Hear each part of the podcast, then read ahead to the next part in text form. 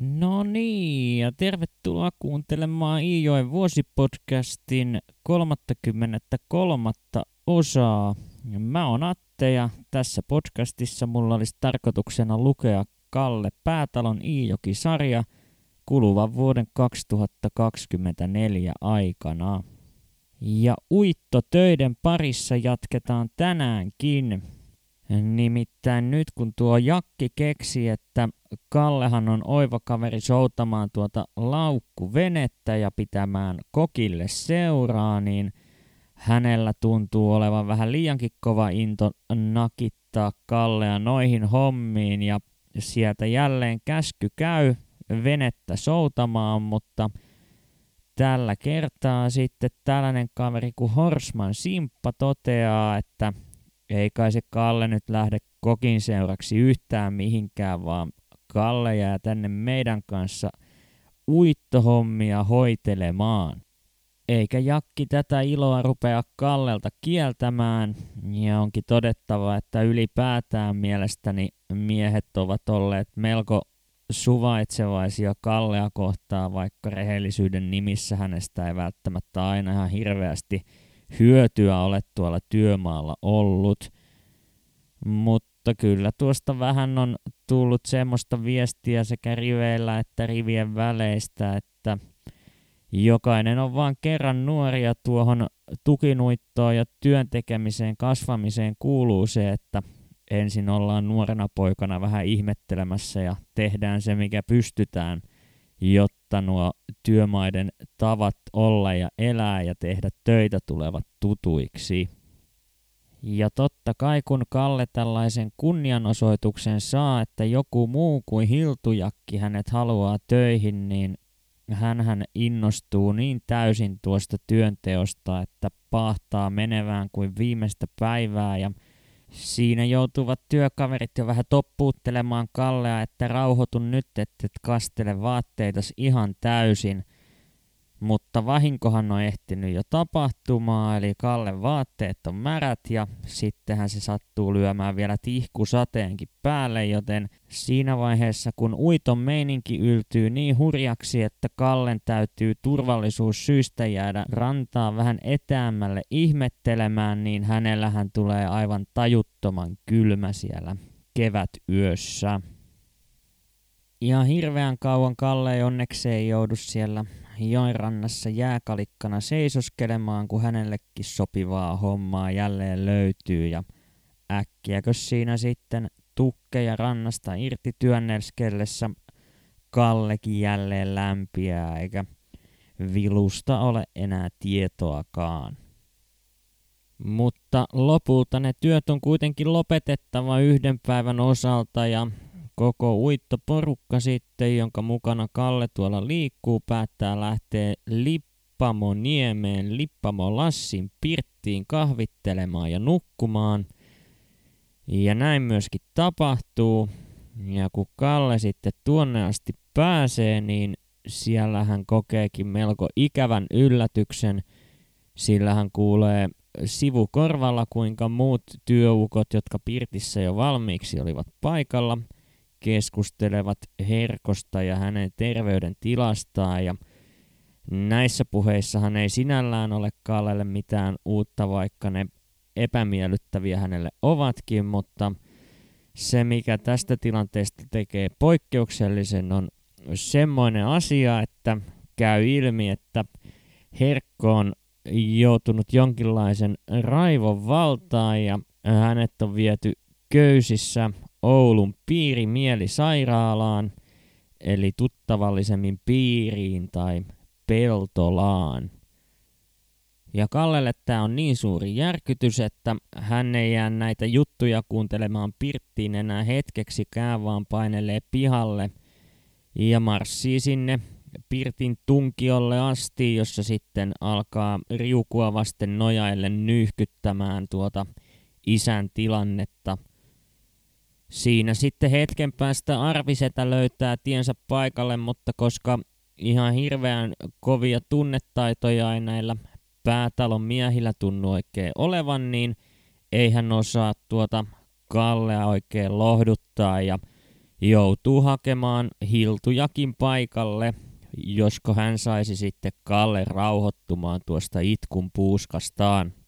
Ja siinä kun Kalle ja Jakki sitten hetken aikaa juttelevat, niin Kallen suurimmaksi huoleksi näyttäytyy oikeastaan tuossa tilanteessa osoittautuvan se, että hän on menettänyt kasvonsa muiden miesten silmissä, sillä miesten ei kuuluisi itkeä.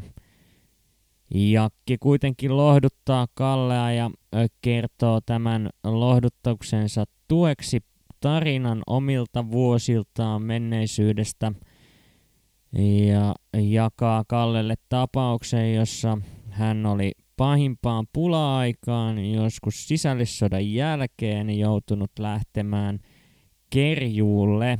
Ja tämä kerjuureissu sitten oli päättynyt sellaiseen tilanteeseen, jossa tällaisen ylipirtin talon isäntä Jussi joka oli oikein varakas mies, niin ensinnäkin kiersi talosta taloon yhdessä Jakin kanssa hakemassa ruoka-apua ja lopuksi sitten vielä kantoi viljasäkin Jakin kanssa Jakin veneelle. Ja Tämä Jussin hyvän tahtoisuus oli sitten tuossa vaiheessa, kun veneelle oli päästy, niin murtanut Jakin niin pahasti, että hän oli siinä ratkennut itkemään. Jakki vannottaa, että tämä on ollut ensimmäinen ja ainoa kerta, kun hän on miehenä itkenyt, eikä hän tule omien sanojensa mukaan enää koskaan tämän jälkeen itkemään, vaikka tätä tarinaa kertoessaankin Jakki siinä ilmeisen liikuttuneessa mielentilassa toki on. Jakin turinointi sitten lopulta saa Kalle rauhoittumaan ja siinä sitten jo jutun päätteeksi aletaan jo lyömään vähän vitsiäkin eikä tuosta mitään sen suurempaa kriisiä kehkeydy. Eikä Kalle esimerkiksi missään vaiheessa harkitse sitä, että hän lähtisi kotiin tuolta uitosta kesken kaiken selvittämään, että mistä tuossa tapauksessa on oikein ollut kyse vaan hän luottaa siihen, että Jakin toteamus siitä, että kotona on kyllä kaikki kunnossa ja isä on vaan viety hoitoon, pitää ihan paikkansa ja hän voi jatkaa töiden tekemistä huolehtimatta sen enempää tuosta tilanteesta. Kaiken lisäksi tuo uitto alkaa muutenkin lähestyä loppua ja se on huomattavissa erinäisistä asioista. Ensinnäkin siellä aletaan jo irtisanomaan osaa työmiehistä tai kuten kirjassa ilmaistaan, polttamaan miehiä. Eli lopputili lyödään osalle porukasta käteen ja siinä sitten vähän aina pientä jännitystä aiheuttaa se, että kenelle maksetaan niin sanottu täysituntiraha ja kuka sitten saa vähän pienempää palkkaa – ja tuolle pienemmälle palkalle syynä yleensä on se, että työjohto on katsonut, että miehen työpanos ei ole ollut riittävän kova ja ahkera, jotta täysi tuntiraha voitaisiin maksaa. Ja siellä sitten yksi kaveri meinaa lyödä niin sanotusti rähinän päälle, kun käy ilmi, että hänelle aiotaan maksaa vähän pienempää tuntirahaa kuin muille, mutta kyllä siitä sitten – joukkovoimalla selvitään eikä fyysistä käsikähmää saada aikaiseksi, kun tyypille ilmoitetaan, että jää pian koko palkka saamatta, jos et hyväksy näitä ehtoja ja sen verran paljon siinä on sitten ympärillä muutenkin porukkaa, että parempi on tuolle työmiehelle, että ei lähde kokeilemaan onnea sitten saada voimakeinoin suurempaa palkkaa itselleen. Toinen merkki siitä, että työmaa alkaa vetelemään viimeisiä on se, että Kalle alkaa olemaan jo melkoisen väsynyt tuosta rääkistä, johon hän on joutunut, vaikkei ihan täysipäiväisesti olekaan tukkeja uittanut. Ja sattuupa sitten eräällä vonkapaikalla käymään niin, että Kalle nukahtaa istualteen ja vajoaa niin sikään uneen, että siellä – aikuiset miehet eivät saa Kallea heräämään ja koittavat ensin vähän taluttaa häntä puoliunisena eteenpäin, kun pitäisi liikkua seuraavalle paikalle. Ja kun tästä ei tule mitään, niin lopulta toinen miehistä nappaa Kallen hartioilleen kannettavaksi ja Kalle sitten herää lopulta omia aikojaan jonkin veneen pohjalla maate ja ei oikein ole varma, että mikä paikka ja mikä valuutta, mutta hyvin tuosta sitten selvitään, eikä siitä Kallelle jälkikäteen mitään suurempaa sanomistakaan tule. Ja aivan kuten viime vuonna, niin myös tänä vuonna uitto päättyy siihen, että porukka lähtee viemään noita uitossa käytettyjä veneitä talviteloille. Ja kun tämä on tehty, niin koittaa palkanmaksun aika. Ja koska nuo veneiden talvitelat sijaitsevat aivan työnantajan eli Raumayhtiön piirikonttorin vieressä, niin palkanmaksu sitten hoidetaankin tuolla piirikonttorilla, missä itse piiripäällikkö Virta on tätä asiaa järjestelemässä.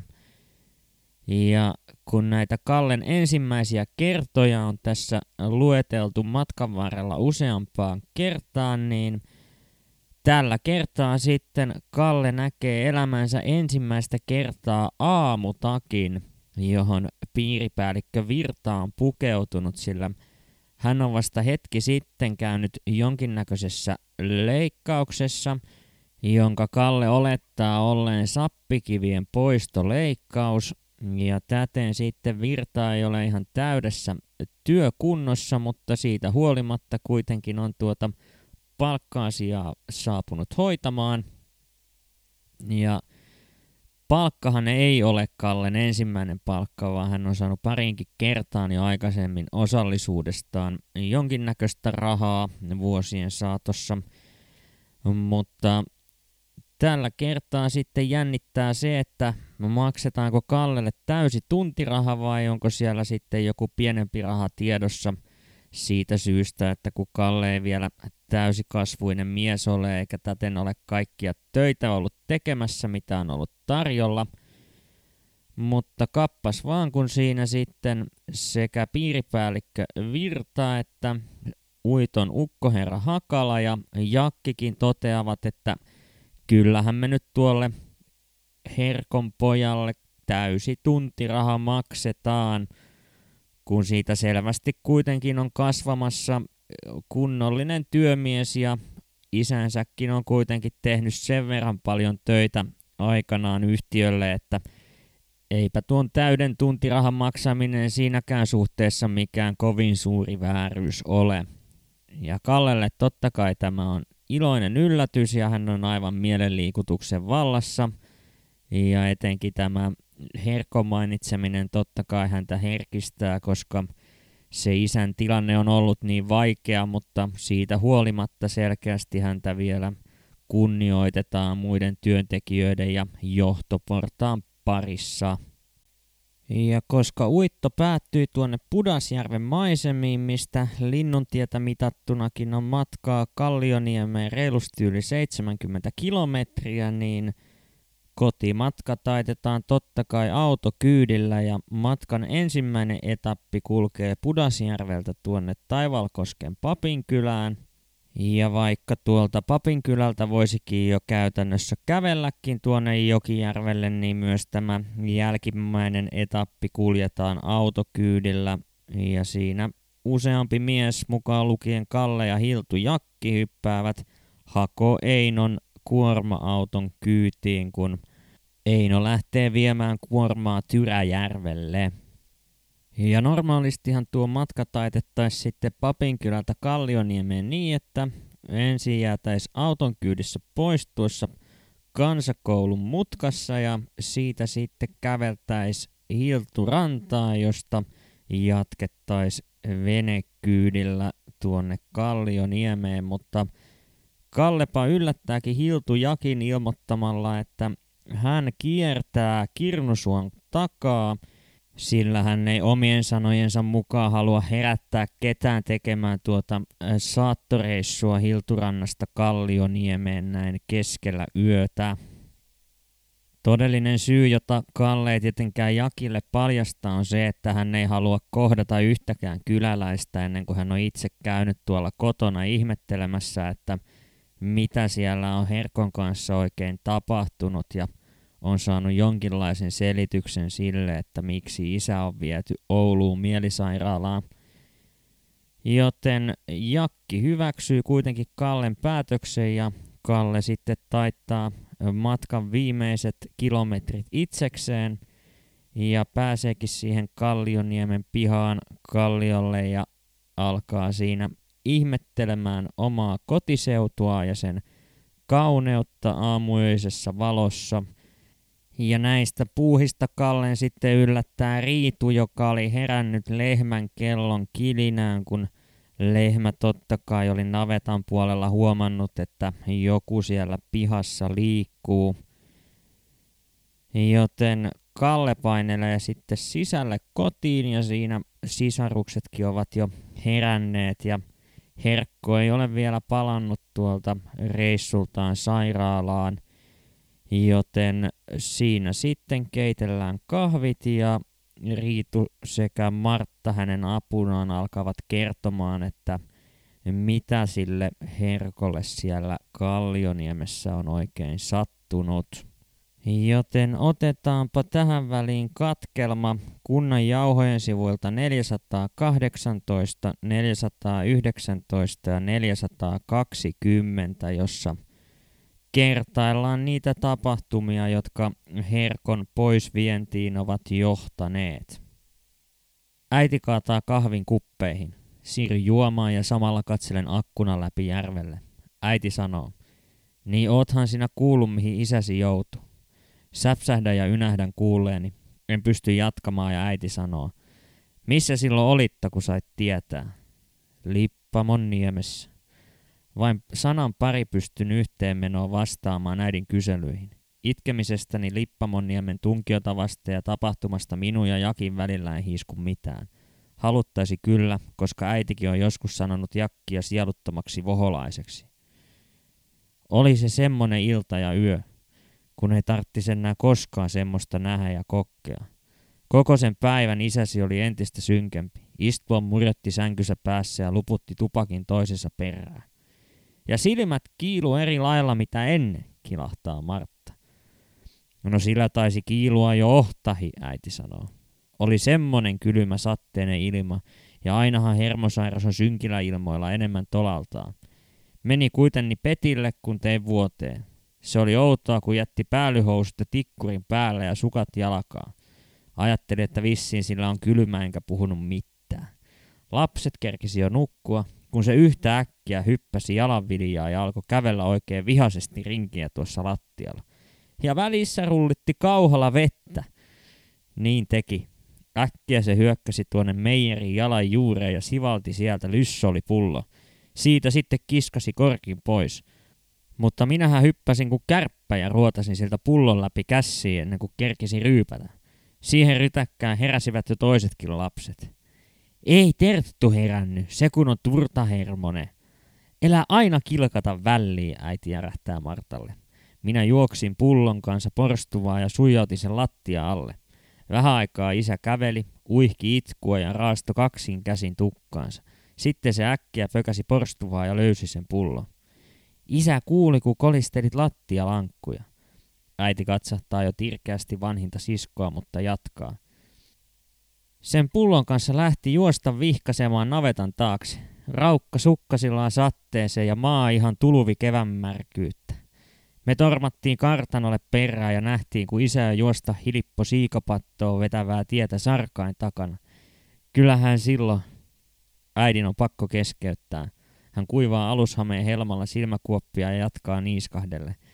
Kun sitä ei kuulunut, ei näkynyt, vaikka huutelimma. Meille tuli hätä kätteen. Käski Martan juosta Lahtelaan tahtomaan, että ne hakisi Hilturannalta miehiä appuun. Hiltusen puolelta tuli sitten venelasti miehiä. Me sanottiin, että hemma paineli sukkasilla ja puoli alasti mehtää, eikä on nähty sen perää. Äidiltä ryöstäytyy itku. Käteni alkavat vapistaa minun on pakko laskea puoliksi ryypitty kahvivati pöydälle. Kähisen. Tuliko isä sieltä metästä? Ei ominnokkisa. Miehet sitä lähti hakemaan. Minä olin niin pyöryksissä, että muista enkä tajua, miten ja mistä ne oli isän löytäneet. Ne sen toi ja alkoi köytellä. Ensin ne käski panna isälle kengät jalkaa ja vaatehtia, ja sitten ne sanoi, että kun sattaa, niin pitää panna saittakin päälle. Sitten ne sitoi isän niillä köysillä, jotka jäi siitä kaupasta, kun isä möi ison ruunan vahto Iivarille. En ollut eläissäni niin kauhun paikassa. Isällä oli päällä se pitkä ja keltainen ölöjytakki. Ne sitosilta käit paksulla tukkiköyvelä ja kiertelivät koko ruumiin monneen kertaan. Tuntui, että syvän pakahtuu, kun se itki ja rukkoili. Äidin puhe katkeaa jälleen. Martta jatkaa, ei kilittämällä, vaan pääpainuksissa ja rystysillä silmäkuoppiaan kaivelle. Isä itki, että antakaa tupakki suuhun ja löysätkää sen verran käsiä, että saatan polttaa. Näin isän jalkateriinasti ulottuvaan keltaiseen sadetakkiin köytettynä ja kuulen hänen ruikuttavan tupakkaa poskiperät itkusta levenneinä. Päässäni rupeaa humisemaan. Martan puhe häipyy ja pudotan itseni itkemään mahareisiin painettuna. Tällainen oli sitten ollut se tilanne, jossa Herkko oli viety sairaalaan hoitoon. Ja aika kovaa kuultavaahan tämä Kallelle on, mutta pahimmasta järkytyksestä selvittyään hän kuitenkin sitten toteaa, että kaipa tässä voisi vielä asettua nukkumaan, vaikka aamu sarastaakin jo. Ja tällä kertaa poikkeuksellisesti Kalle suostuukin Riitun kanssa samaan sänkyyn nukkumaan, kun Kallelle ei tietenkään omaa petiä ole laitettuna. Toki Kalle siinä hetken empii tätä asiaa, koska miettii, että mitäpä jos joku muu saa kuulla, että iso poika siellä äidin vieressä pötköttelee, mutta loppujen lopuksi väsymys vie voiton ja Kalle asettuu sinne Riitun sänkyyn nukkumaan. No, mutta tällaisiin tunnelmiin päätetään tämä jakso ja se jää sitten nähtäväksi, että millaista tuo elo on ilman herkkoa tuolla Kallioniemessä. Toki tuolta työreissulta vielä jää ilmoille kysymys siitä, että mikä sitä Kallea mahtaa vaivata, kun siellä leuan alla kasvaa se patti. Mutta näihin kysymyksiin varmastikin saadaan sitten tulevissa jaksoissa tarkempia vastauksia. Joten kiitos kun jaksoit taas kuunnella tänne asti ja palataan huomenissa asiaan. Moikka!